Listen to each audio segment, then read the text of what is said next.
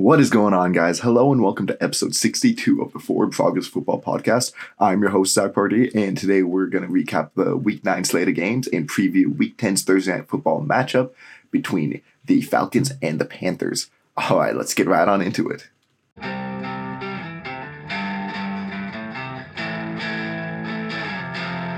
right, so we're gonna start things off with one of the upsets of the weeks. Uh, Jets beating the Bills, seventeen to twenty.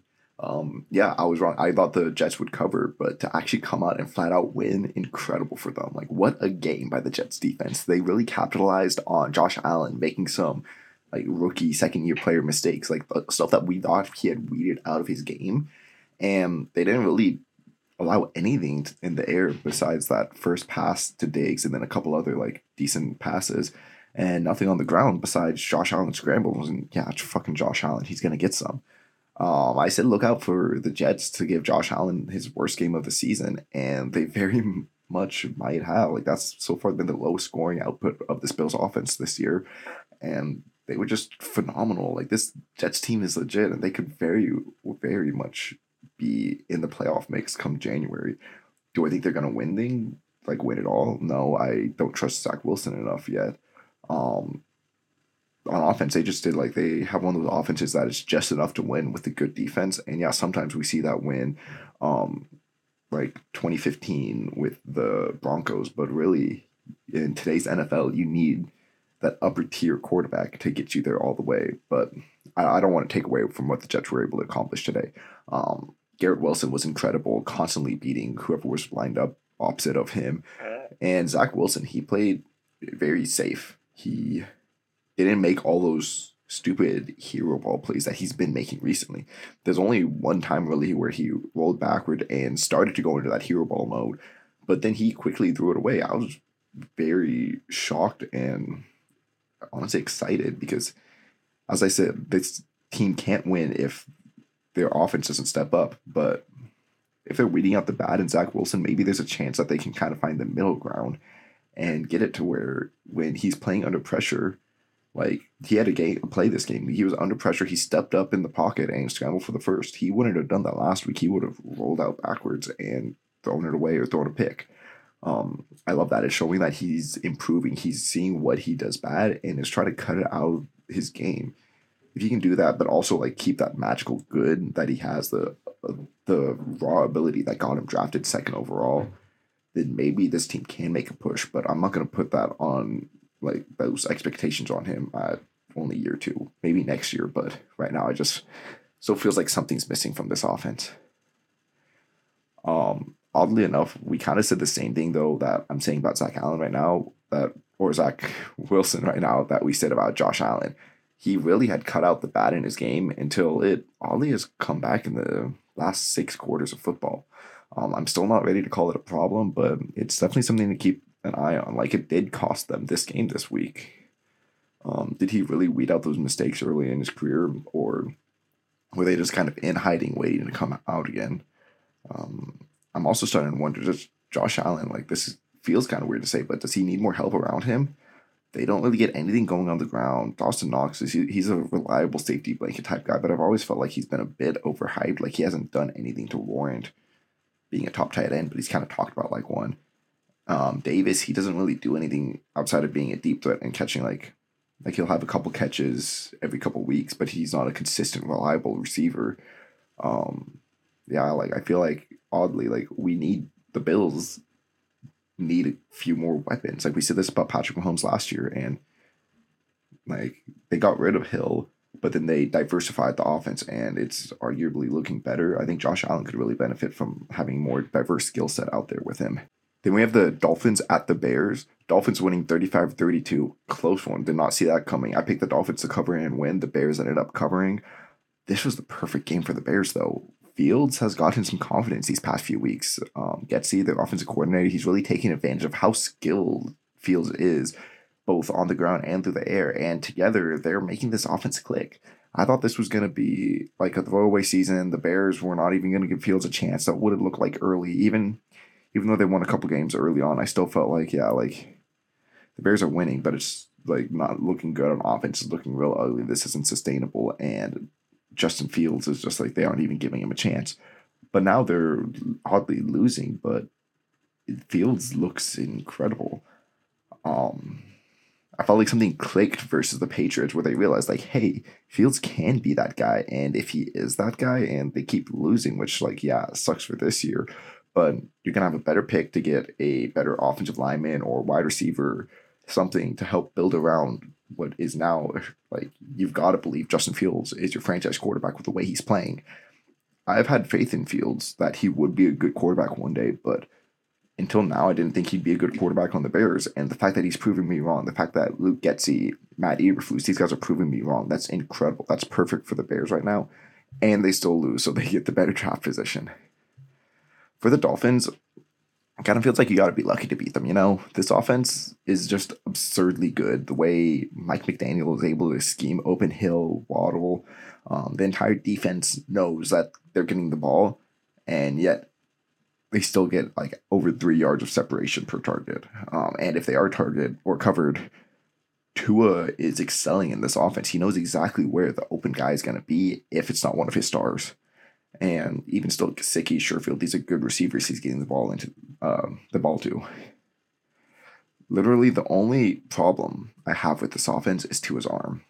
It's so frustrating because it's not his fault he between the ears, Tua has it all. Like you can see he's playing incredible. He's playing like like the Drew Brees comparisons aren't crazy. But it came up again this game with a couple underthrown shots, one to Hill that resulted in a PI. So it's like, okay, you got the yardage at least, but like it could have been a big play. And then one to Waddle that changed a touchdown. Like he he was wide open. It was a touchdown if he hits him in stride. Or if he even gets like another like yard or two on it, it's at least a big play but instead it was the pass breakup on third down, which led to a punt. I think McDaniel, he's good enough to scheme around this work, do what, find what Tua is good at because Tua is good at a lot of things. I don't want this to be a shot at Tua. This is just a physical limitation. Joe Burrow has the same thing. Um, and McDaniel is really good at finding Tua's strengths and highlighting them, showing like, yes, this is what Tua can be. This is what happens when you maximize your quarterback instead of asking him to be what he's not. But it is just so frustrating to know how close to perfect this offense could be. And I'm worried that come shootout in January, he's going to need to hit that big shot to Hill or Waddle way downfield, and he's going to come up a bit short. Another thing that could bite them in the playoffs is this defense. Like, what happened to them? I I guess Flores really was a big deal on that side of the ball, bigger than we realized. A lot of people kind of were just like, okay, like yeah, this defense might take a step back, but they're keeping the same defensive coordinator. Should be mostly the same, but this is one of the worst defenses in the league right now. Fields had an average time of throw of 2.89, his fastest by far of the season. He was just hitting like these receivers of the Bears. We've talked all year how bad they are. Fields was getting it out to them instantly. The secondary is really missing Jones as CB2, and they got gashed by Fields all day. Like he set the record for most rushing yards as a quarterback. Chubb started to make an impact this game, and hopefully he can grow on that going forwards, help out the secondary by getting the ball up faster, but they're really missing their dogs in the middle. They don't have any big defensive tackles that excel against the run, and Roberts is really the only plus linebacker at run defense. Um, Riley and Baker, they're both like lighter coverage linebackers, which is good in today's modern NFL until it gets to the point where run defense is a problem, and I'm worried they're kind of reaching that point. I think they should be fine going against most AFC powerhouses like the Chiefs and Bills, who rely on the air attack, and that's clearly what this defense was built to stop.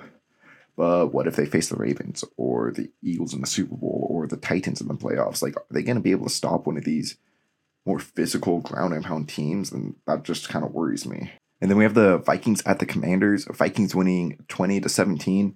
Um, correctly picked that, but this game was a push. So Vegas, knows, don't know how they know, but man, they know. Uh, this game was dominated by the defensive lines. For the Vikings, Darius Smith and Danielle Hunter combined for 16 pressures and two sacks. And as a unit, they held the Commanders' running backs to 80 yards on 29 carries, so 2.8 yards per carry.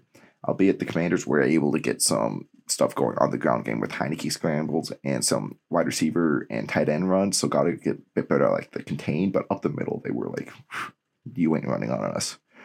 Um, speaking of the Commanders' offense, though, I love the energy and excitement that Heinicke brings to this unit, but he, he's just not him. He Like he he's not the quarterback of the future future for the Commanders, and it sucks because he's.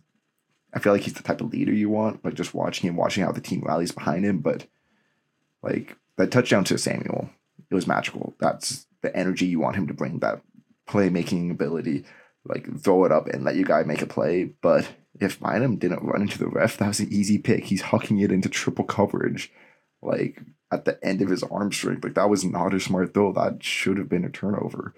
Um, and he was just kind of like making mistakes like that off on throws and accurate all day. I really want to see Sam Howell get in there for the Commanders, show what he can do. Um, fifth round pick out of UNC. I thought he looked great. I thought he had real franchise quarterback potential. And I don't think the Commanders are going to be going anywhere this season, even with like Carson Wentz coming back soon. They aren't going to do it, but I just really wish that they would. I want to see Sam Howell out there. I think he gives the team the best chance to win in the future, and they aren't going to win now. So throw him in there, see what you got. For the Vikings, they were able to squeak out yet another win, improving to seven and one in the least exciting way. Like, really, this team is seven and one. Um, the Washington defense really got the better of them most of the game. Sweat, Allen, and Payne were causing constant pressure, forcing bad throws by Cousins, and only allowing 2.6 yards per carry to the Vikings. Um, but the Vikings keeping this weird team. They're kind of like a like a reverse sandwich. I don't know how to exactly describe it. They come in awesome right away, scoring a touchdown, getting Hockenson involved early too, like just trading for him. He had nine catches this game, incredible. Um, and then in the middle of the game, they don't really do much. Like the meat of the game, like the bread, the bread is scoring. They score right away, and then the meat of the game is just kind of like, okay, we're just gonna like stand here, make sure you don't do too much, make sure we don't do too much. Like we're just gonna make time pass. You only need to watch the first and the last quarter for the Vikings, and you'll be like, okay, yeah, the Vikings look good and they won, makes sense. Um, they come back in the fourth quarter, and the yeah, it feels super unsustainable but they keep winning somehow and it's working. They got their swag. They got the Kirk Cousins shows that he can lead this team to like they were down 10 points in the fourth quarter. Kirk Cousins led the comeback. That's something that a lot of people have questioned if he's had the ability to do. And he's been like, hey, I can. But it was against the Commanders. Kind of want to give us some pause. Um, they are going to host a playoff game, but I'm scared to see what they look like facing a playoff caliber team. So far this season, they've only played two teams that I would consider playoff caliber they lost to the Eagles and they beat this the Dolphins, but it was Skylar Thompson and Teddy Bridgewater out there at quarterback. So I don't know how much stock to put into that game, you know. Then we have the Panthers at the Bengals. Bengals just destroying 42 to 21, but it wasn't even that close. Um, yeah, I, I, I was dumb. I picked the Panthers. Uh, both these teams look the way I thought they would a couple weeks ago, you know, not what we've seen lately. For the Panthers, I'm kind of glad for them. Like this, in a way, that this shows and reminds the fans that this team shouldn't be competitive. This is what it should look like when they go out and play with the way the roster is constructed, already have their coach fired, um, and they can't trick themselves into believing PJ Walker is the future. If they have a shot at Bryce Young, CJ Stroud, Will Levis, one of these rookie quarterbacks, I don't know who's going to be the guy yet, but if they have a shot at him, take it. They can't roll in with Walker, Mayfield, Darnold, some other cast off that they get next year. Um, the only positive I'm taking away from this game, really, for them, other than the fact that a better draft position, is their offensive line played well once again. It's looking like it's like they're developing into a real unit. Um, Ikem Ekwonu looks great at left tackle, and this is essential for whoever's going to be the quarterback next. For the Bengals, this was a great game on the ground. Um, hopefully, they can take this and build some momentum because this was the best by far that their offensive line has played in the Joe Burrow era, both in run blocking and pass protection. It was great to see that they have this in them, but I'm definitely not going to buy all the way back in yet. Um, I want to see them have this good offensive performance against a real team before I do. Uh, I admit it definitely was premature of me, though, to be so far out of them after that Browns game that I would pick the Panthers. that was just dumb. But yeah, I, I definitely am still hesitant, like one foot in, one foot out on them. Then we have the Packers at the Lions. Lions beating the Packers 15 to 9. Um, another double L by me. I picked the Packers to cover and win. But this was just a, another ugly game by the Panthers, the Packers offense once again. Uh, Rodgers was far from perfect. He had a couple underthrows and definitely shouldered some of the blame, but he truly has no help out there. Like, what the heck was his second interception. The play was designed to be a cross-body fadeaway thing off play action to David Bakhtiari. Terrible though, yes, but terrible call. He was off pages with his receiver all night, uh, most notably Sammy Watkins a couple times, but also with Robert Tonyan on one of his picks. He clearly thought he was like Tonyan was going to undercut the route a bit.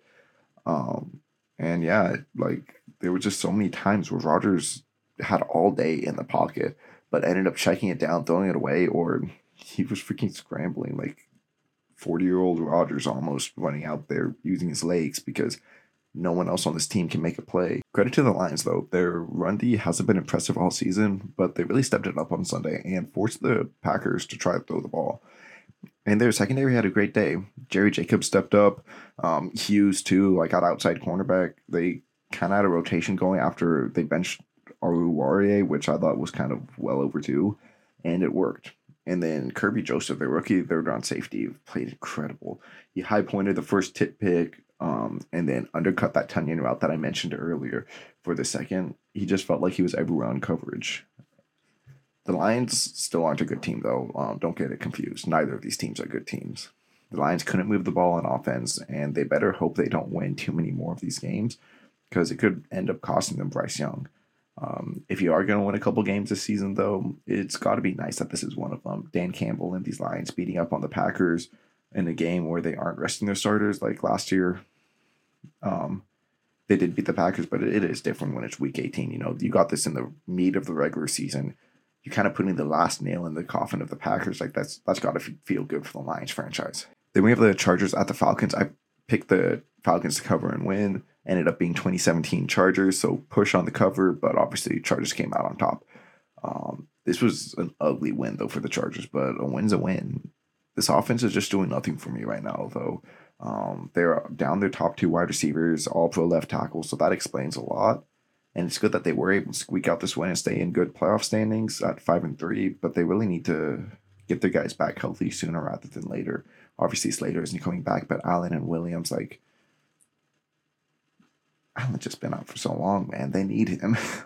and they need to figure out their defense too, specifically run defense. This was another bad game by them. Like, yes, they only gave up 17 points, but 200 yards and two touchdowns. Damn. Um, if they go against a team with a good rushing attack and then a complementary passing attack, they could be in serious trouble. Luckily for that, the Falcons aren't that, or at least weren't that this game. Mariota was a dud, uh, missing those all days that could have resulted in a lot more points and yards, specifically to Kyle Pitts. I know that they're still very much in contention to win the NFC South, but like they aren't going to make serious noise in the playoffs. And at what point do the Falcons realize that we kind of need to see Ridder to make an evaluation on what to do for quarterback next year? All right, then we have the Colts at the Patriots, 26 to 3. Pick the Patriots to cover and win. And I feel bad for Colts fans. No one should be forced to watch and support this. And now it's going to get even worse with the firing of Frank Reich, especially bringing in Jeff Saturday, who has never coached. No, like he coached high school, I guess, but like they're just going to bring in some guy from the outside. I understand he's a Colts legend, TV analyst, high school coach, yada, yada, yada. Um, but most of these players aren't going to personally know him. I guess he was a consultant, so that's a bit of that too. But this just feels like such a blatant taking um, move. It's astounding. Like, damn, they're, they're just out there trying to lose.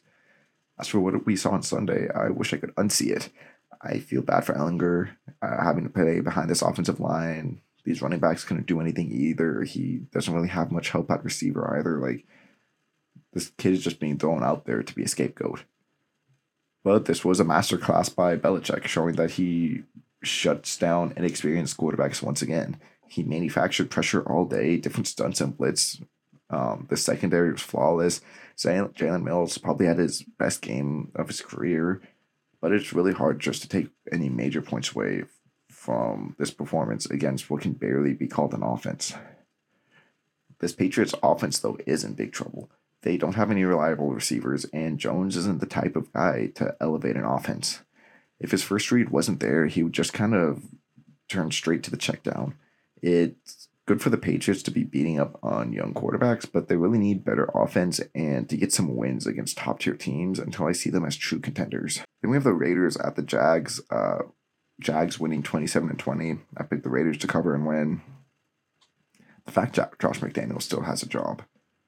The Raiders threw, blew three 17 point leads over the previous 628 games. They've blown five in their whole, what was that, 60 something, since 1960 till 2021. They've blown five 17 point games. Josh McDaniels has blown three this season. That's just unacceptable. The Adams was the only way the Raiders could move the ball, and after the first half, when the Jags shut him out, second half they couldn't do anything. Adams had a few drops. Carr was off target, and no one else on the Raiders stepped up. Like Hunter Renfrow was supposed to be special. Josh Jacobs supposed to be special. Where are the guys that this offense was promised to bring out? Like this Patriots offense is supposed to benefit the slot receiver the most, and yet Hunter Renfrow is having his worst season. It's just ugly for them. And defensively, first off, they got to get Anthony Averett out there. Um, every time the Jags needed some yards, they would just target him, and it worked. This pass rush is one of the most disappointing in the leagues too. Um, another week with no sacks, hardly any pressure, and the Jags really took advantage of that. ETN had another good game. He looks like a real RB one with hundred plus yards, two touchdowns, and Lawrence was good too. He didn't really have any wow plays, I felt, but he made a good amount of nice plays under pressure and used his legs to pick up yards when available this was a really good win by the Jags to start building more of a winning culture around this young team. Then we have the Seahawks at the Cardinals, uh, 31 to 21. And I picked the Seahawks to cover and win, so yay me. Uh, although the Seahawks put up 31 points, I really felt like this game was won off the back of their defense, only giving up two touchdowns, as there was that Zaven Collins pick six, a truly incredible play. But yeah, like, so that's only 14 points that Kyler Murray and this offense scored.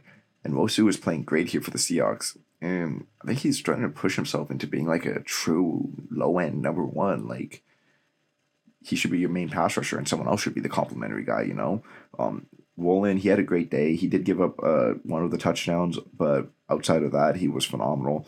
Um, Ryan Neal, he's really coming along as that like he's listed as safety, but he plays like linebacker box safety a lot most of the time. Like he's really coming along in that position, making some big plays.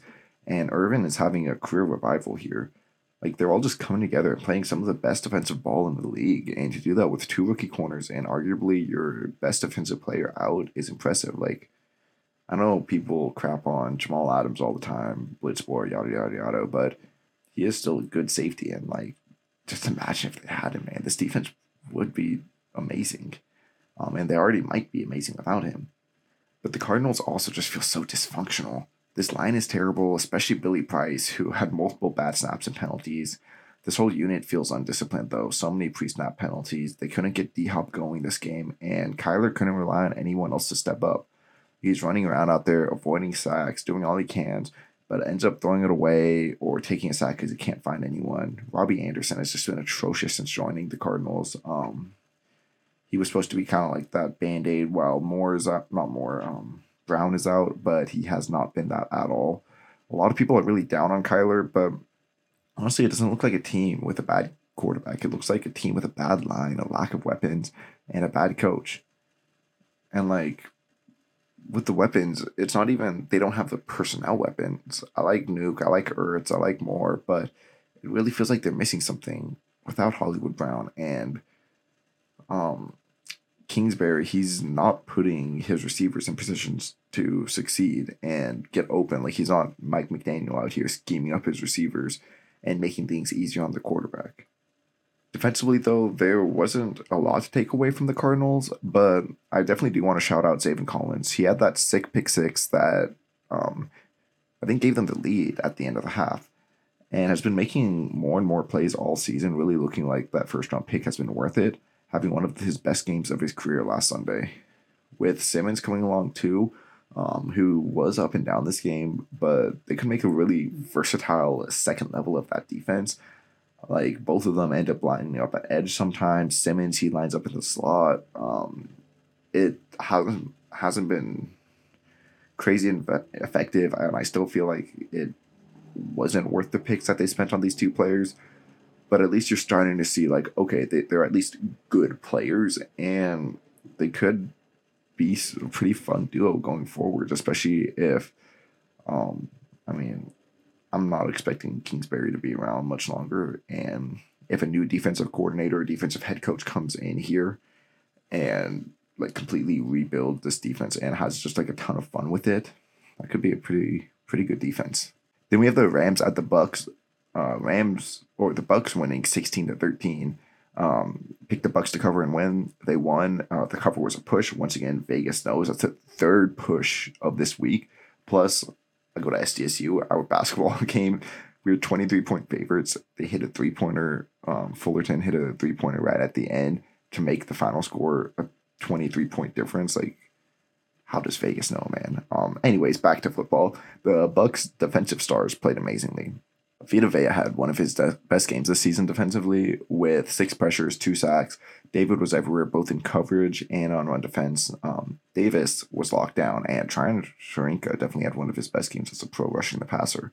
However, the Ram stars also stepped up. Ramsey was big um, all over these Bucs receivers, making play after play, especially in the second half um, and until that final drive. Uh, Kupp had the games or the the Rams lone touchdown, and Donald was able to cause some chaos for Brady all night. Um, and he's not one of their big name stars, but I really thought Terrell Lewis played really well today too. Uh, mostly rushing the passer, but he had a couple nice plays in coverage. However, Kendrick blew it. I feel like every time he got targeted, he's giving up a big play. Um, they're corner two right now, and this has been going on for a few weeks now. They really need to find a way, I think, to get him off the field at this point. Like, like how I was saying with Averett on the Raiders, like if a team needs yards, they're just going to turn towards this guy. It doesn't matter if you have Jalen Ramsey out there on the other side, Troy Hill playing decently in slot. If you got a liability, you got a liability, and teams are going to poke poke at it all night. But these offenses really do suck outside the big touchdown to the Kupp or to Kupp, and then the Rams just forgetting how to play defense on the final drive. Neither of these offenses could really do anything. The Bucs had way too many drops. Like they only ended up with five, but they just felt like that they were always coming on third down, big moments. Um, and they only had 51 yards on 20 carries. Then the Rams, they had 68 yards on 24 carries, not much better. Stafford, he had under 100 yards if you take out the 69 yarder to Kupp. Like, obviously, you can't do that. That play happened, but you got to do more than that one play to win. Um, and the Rams may be out of playoff contention now at three and five, third in the NFC West after that meltdown. Um, very, very shocking result for last year's Super Bowl champions. Right, then we have the Sunday night matchup between the Titans and the Chiefs. Uh, Chiefs winning 20 to 17. I picked the Chiefs to win, but the Titans to cover. So got that right. Um, I know this was a close game that the Titans barely lost in overtime, but this is still concerning for them, in my opinion. Not a single Titans receiver caught the ball today. Like, how does that even happen? Sure, you got Willis in there, who's a rookie, and he definitely did miss on a few passes and had uh, definitely at least a few misreads. Um, it looked like he had someone open there for a split second on their final third down. Like if you knew the offense better and knew to just hey throw this ball to this location versus this coverage, he's gonna come open on that. I, I want to say it was like a deep dig. Um, but the Titans' offense and the receivers definitely need to do more to help him out. Like this is a rookie quarterback. Get him some easy slants, RPOs, smokes, screens, OTB routes, just like something fast in his face that lets him get the ball out to his playmakers. But they weren't doing that. Um, instead, the Titans seem to only want to throw the ball in must throw situations, which puts all the pressure on Willis, and he's not a quarterback who can do that right now. He's clearly not comfortable back there. And with him handing it off on first, second down, and being asked to create on third down, that isn't how you win with a young quarterback. You win by doing what I said. RPOs, slants, quick curls, just quick, short routes that build his confidence. Not hey like we don't trust you. We're only going to run with Derrick Henry and oh hey we didn't get the first down. Can you bail us out? Like no that's your no. Defensively though they were great. Sure Mahomes threw for 446 yards but that was off 68 attempts so 6.6 yards per attempt. That's not crazy then on the ground they only gave up 14 yards on 13 non-Mahomes attempts but then Holmes definitely got his scrambling uh, to a tune of 65 yards off six attempts. But they were able to get consistent pressure on Mahomes, making him throw it away, be, at, be inaccurate, and look off receivers before they were coming open. Um, this front seven was amazing tonight with Simmons, Autry, and Edwards Jr. really getting back there and causing havoc. And David Long, he's looking more and more like a top linebacker each week. I really think they got something there. Like he could, if he finished the season as consistent consensus top five linebacker, I would not be surprised. However, you, if you left the Chiefs hang in there, this is what's gonna happen. Um, Mahomes was definitely like he's definitely had his better games, but he came up clutch when they needed him to, especially with his legs. Kelce was phenomenal once again. Juju had one of his best games as a Chief. Um, and as a defense, they didn't have the best game on the ground, but going against Derrick Henry, like he, all things considered, they did pretty well. Um, and they were phenomenal in the back end in coverage. Like most of the pressure the Chiefs were getting was because Willis couldn't find anyone and was there like four or five seconds, and then the defensive line eventually just got in like tons of coverage, sacks, coverage pressure on this game. All right, and the final game of the weekend, we have the Ravens at the Saints. Ravens winning 27 to 13. Um, I picked the Ravens to cover and win, so let's go. The Ravens defensive line had a dominant day on Monday night, led by Justin Houston, but really that whole front seven was causing the Saints problems all night, causing pressures, batting balls, only allowing 48 rushing yards the Roquan Smith edition is already paying dividends too. He had a couple nice plays in a limited time debut, and once he gets like more integrated into this defense, like, whew, he could be nasty. Offensively, they weren't anything special. Um, they tried a couple deep shots, but couldn't connect on anything. It was a very spread out attack versus the Saints. Ten different players caught a pass, but only James Proche and Kenyon Drake caught more than one, each having two. Um, on the ground, though, they were dominant. The Drake was able to get some space, and when he was, he was nasty with some of his jukes. He's not really, he's not a between the tackle guy. I think we're figuring that out. He only finished with 3.8 yards per attempt because if he doesn't have space, he's not going to create it. But when he's in space, he's going to make a guy miss, you know?